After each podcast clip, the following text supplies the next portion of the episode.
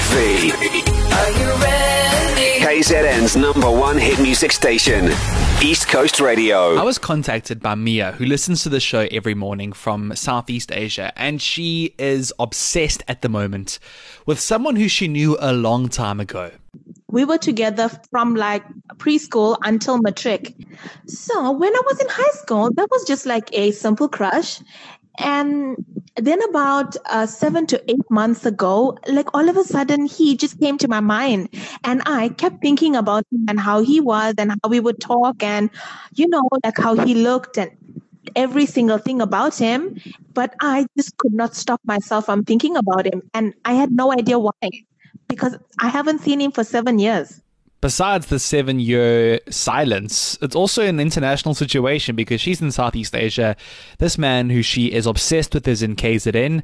And recently she had a chance to reconnect, but chose not to take the gap because she kind of cracked under the pressure. I told him hi on Instagram and then I backed out because he recognized me uh, from school, I thought that he wouldn't really recognize me after like so many years. And because we didn't have like that strong connection or something, but he did recognize me and that like made me scared. So I just like stopped contacting him after that. Like I sent another message. I was so chicken.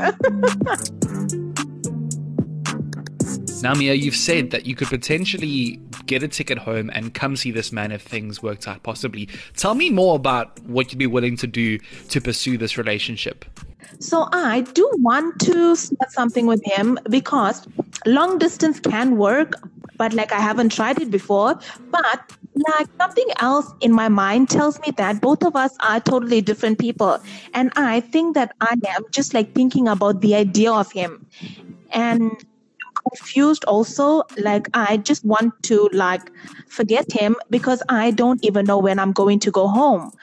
Or do i just like try to forget him and move on and you know look for something possible Here's where we decided to intervene. I contacted one of SA's leading dating coaches with decades of experience in the game. Her name is Shannon Davidoff, and she runs a famous company called Perfect Partners, and she's the ultimate person to weigh in on Mia's very tricky scenario. Now, if you want to contact Shannon, you can find her on www.perfectpartners.org.za right now. Here's Shannon giving us some advice. Obviously, I think your lady is living in a fantasy world possibly because she hasn't opened any other doors to finding love again or finding the real deal.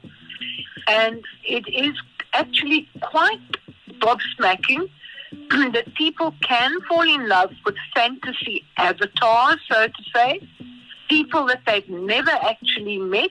And quite frankly, it's definitely all in the mind at the end of the day is people have got to actually ask themselves, why do I need a fantasy when I can have the real thing?